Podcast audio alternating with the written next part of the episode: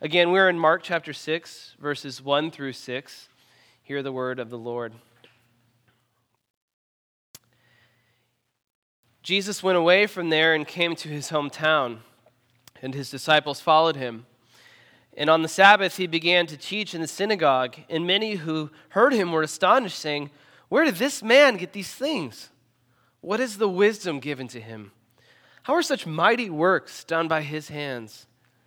Is not this the carpenter, the son of Mary, and brother of James and Joseph and Judas and Simon?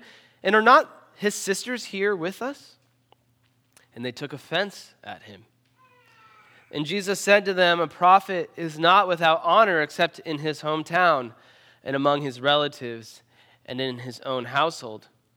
And he could do no mighty work there except that he laid his hands on a few sick people and healed them and he marveled because of their unbelief. The grass withers and the flower fades, but the word of our God will stand forever. Let's pray. Father, it is a remarkable thing to see the King of Glory so readily rejected in this passage, and yet we do this all the time ourselves. So teach us and humble us as we enter into your word this morning. Grant us true understanding and give us ears to hear and hearts to receive you.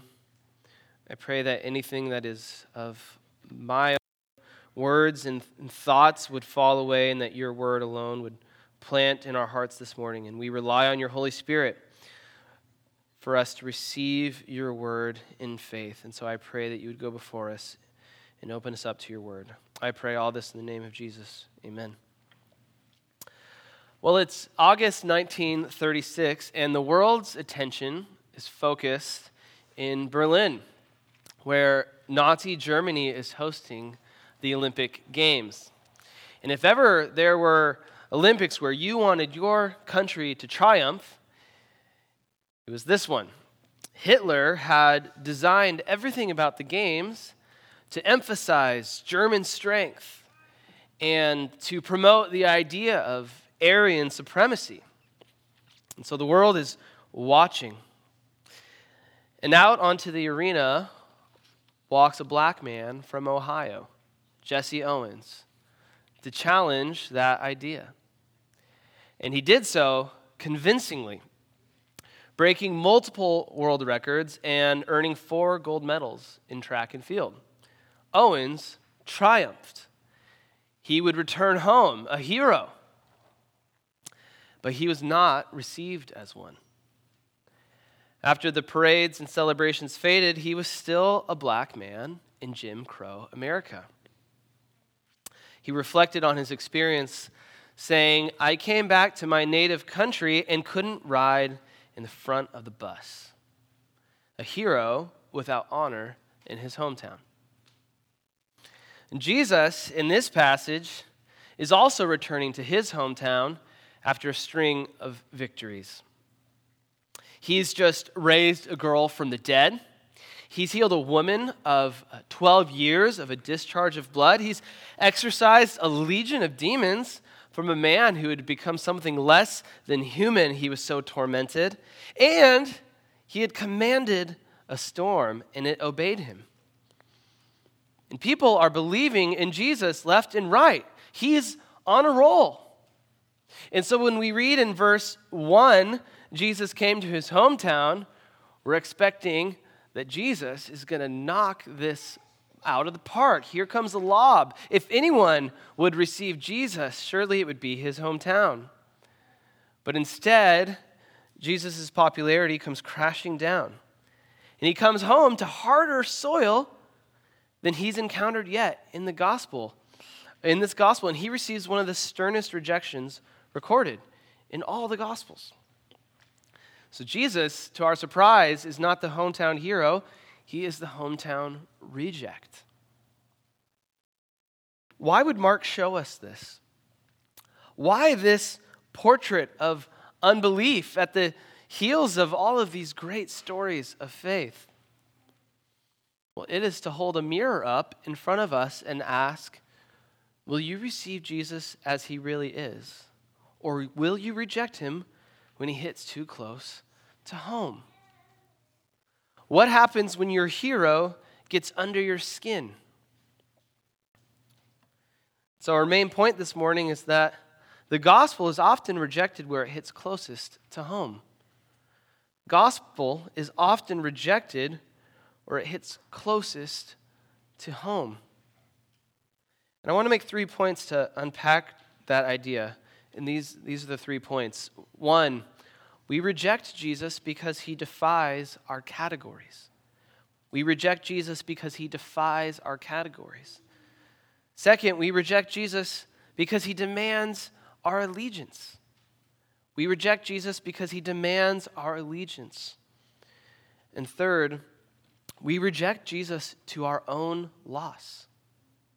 We reject Jesus to our own loss. And so let's look in at our first point. We reject Jesus because he defies our categories. The simple fact of this story is that Jesus is telling his hometown that he is their Messiah.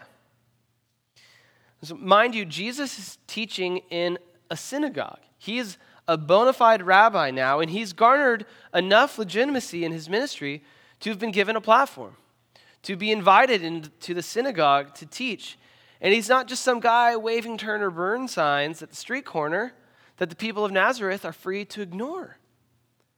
Little Jesus is all grown up, and he's come back home, and in their eyes, Jesus has gotten too big for his britches. He's forgotten who he really is. One of their own is claiming to be the Messiah. You can hear the disorientation and disbelief in their questions. Their minds are computing new info about Jesus with what they have previously known about him. Here's the new. Here's how they voice the new. Where did this man get these things?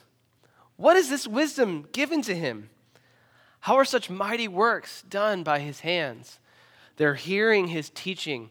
They're seeing that he's performed miracles, and they do not have an explanation for how this is because this is what they know of him, the old.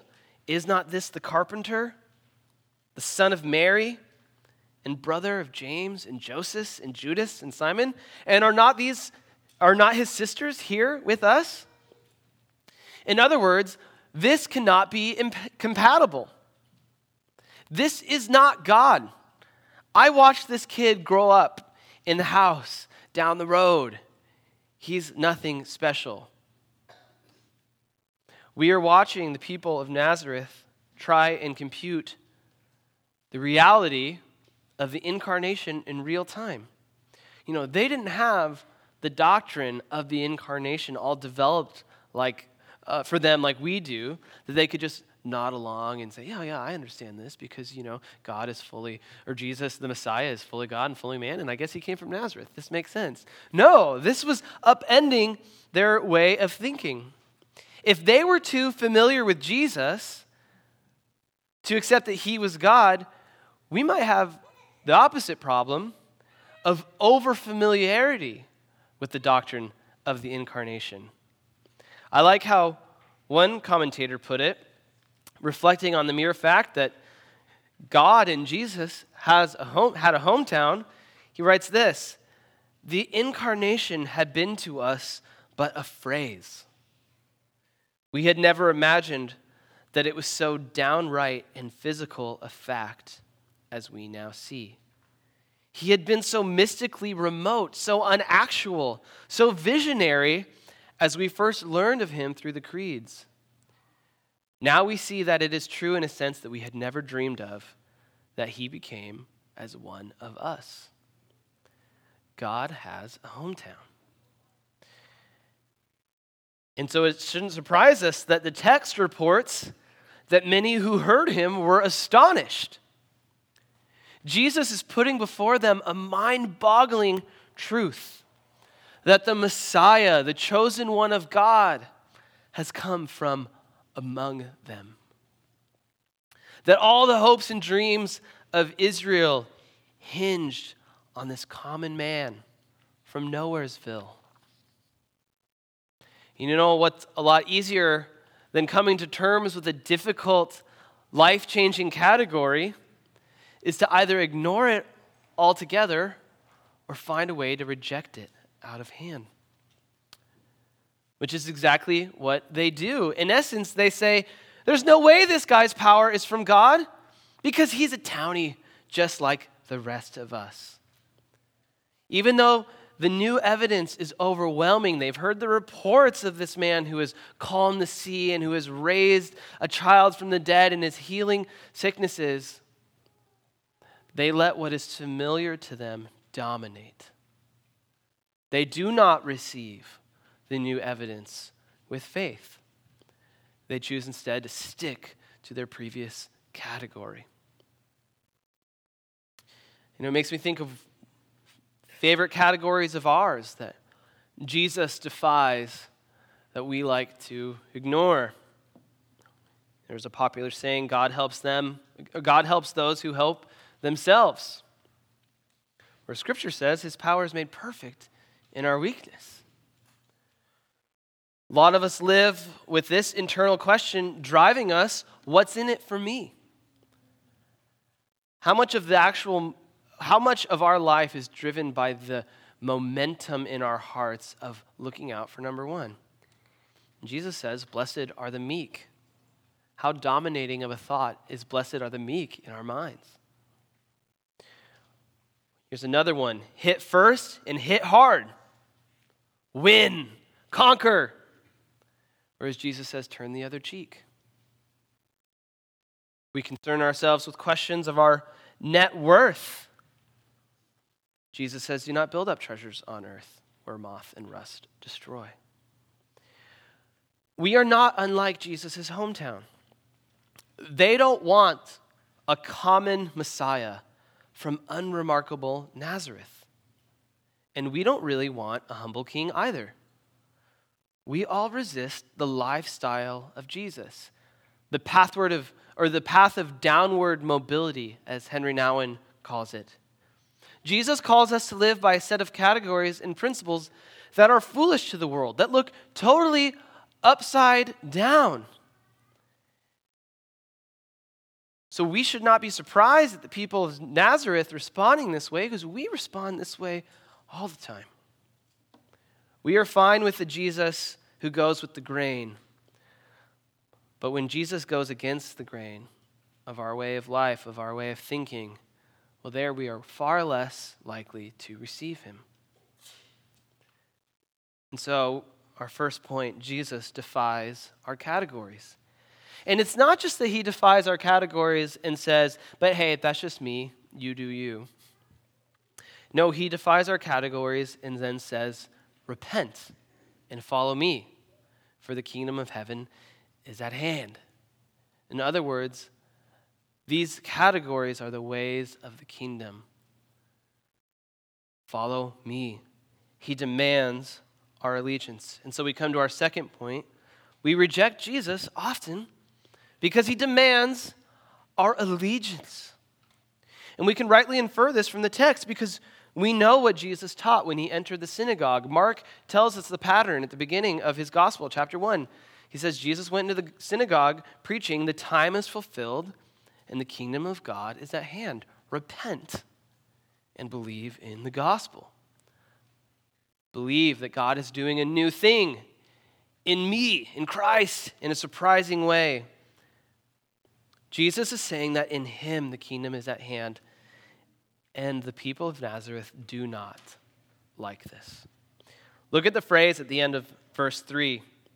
This is a potent and uh, controlling phrase in our passage. It says, And they took offense at him. You know, there are two ways to be offended. One is to be on the receiving end of something that is itself offensive, you know, a crude joke or a rude comment. The other is to be on the receiving end of something entirely appropriate and true, but that you don't want to hear. And this is the second kind. The word offense here comes from the Greek uh, skandalon, which means stumbling block. they are stubbing their toe on Jesus. He has set something before them that they don't like. In 1 Corinthians, Paul uses this same word and concept when he says this But we preach Christ crucified, a stumbling block to the Jews and folly to the Gentiles. Christ is a stumbling block to the Jews because the Messiah was supposed to reign and conquer, not die. And folly to the Gentiles because kings are powerful, not weak. So, what is the stumbling block here for Jesus' home, Jesus's hometown? What is he putting before them that they are tripping over? It's that their king seems no better than them. He doesn't have the pedigree of greatness. In fact, isn't he the illegitimate child of Mary?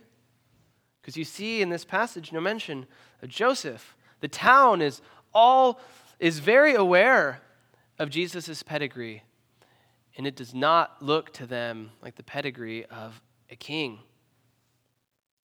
You know, the story is not unlike Joseph in the book of Genesis telling his brothers that he had a dream that his whole family would bow to him.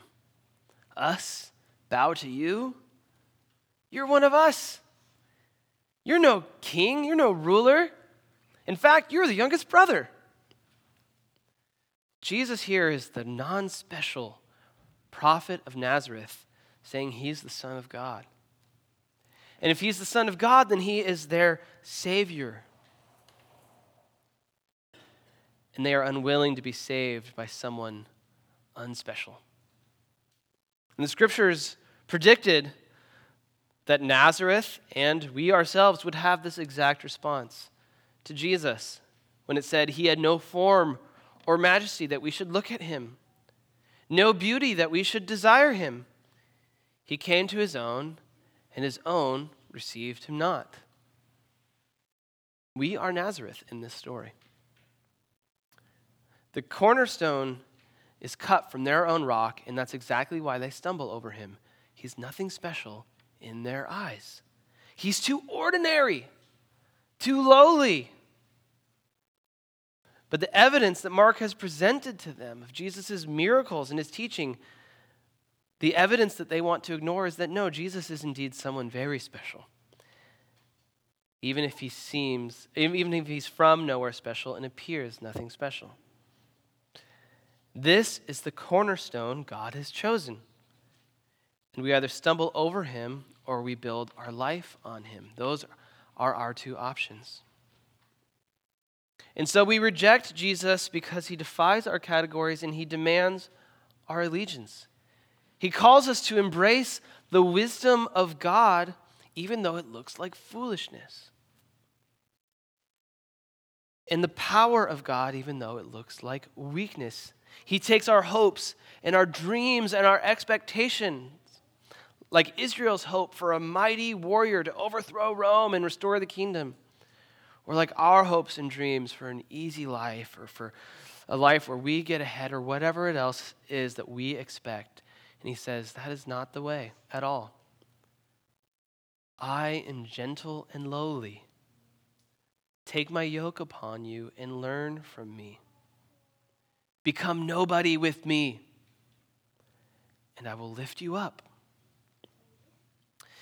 And all this reminds me of a quote that's uh, been spun into more colorful language, uh, but the original goes like this The truth will set you free, but first it will make you miserable. The truth will set you free, but first it will make you miserable. There is no way to be saved without first being conquered. Eternal life in Christ comes at the cost of death to self, of giving up your expectations and receiving Jesus as he really is. So we come to our third point that we reject Jesus to our own loss. We reject Jesus to our own loss. And I'm getting this from verses 5 through 6, where we see Jesus' response to his rejection. How does he respond? With judgment and awe. Look down at verse 5.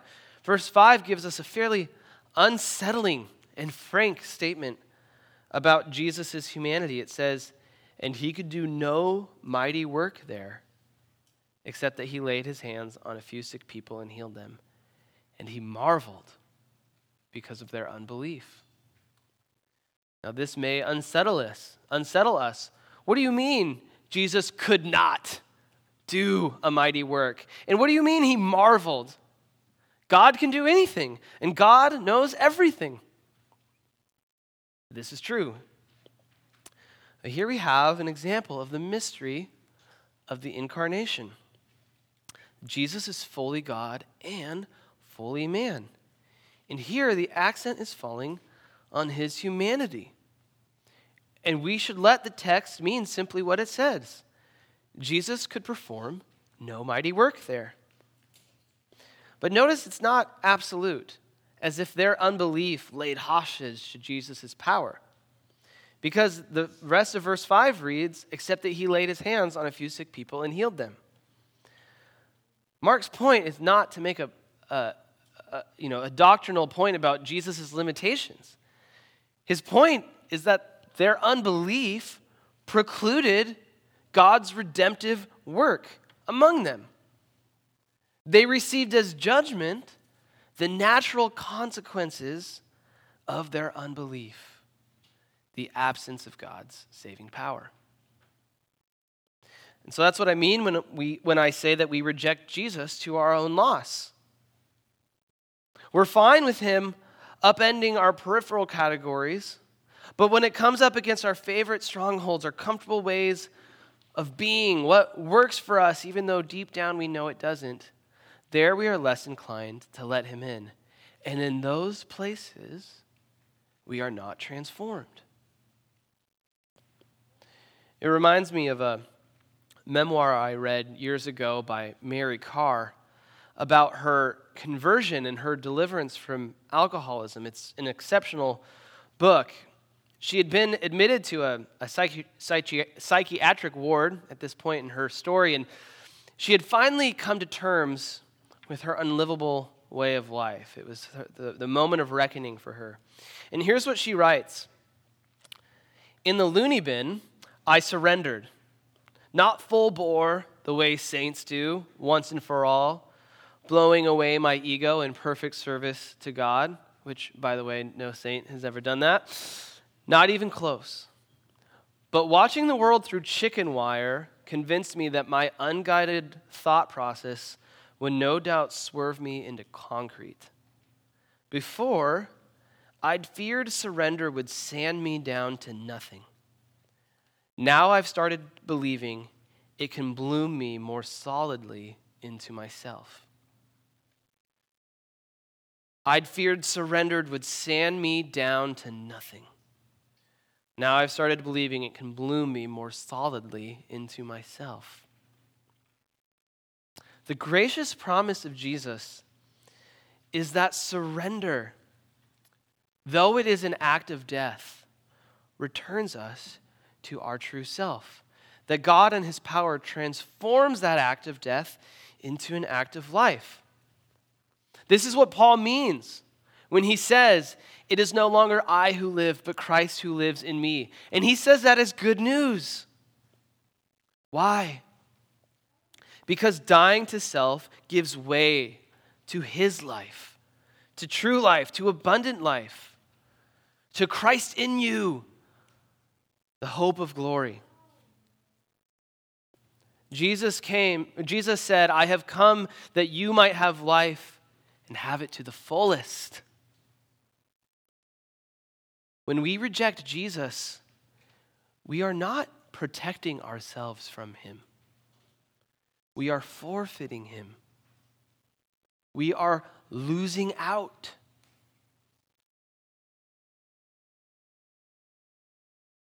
Our hearts doubt this.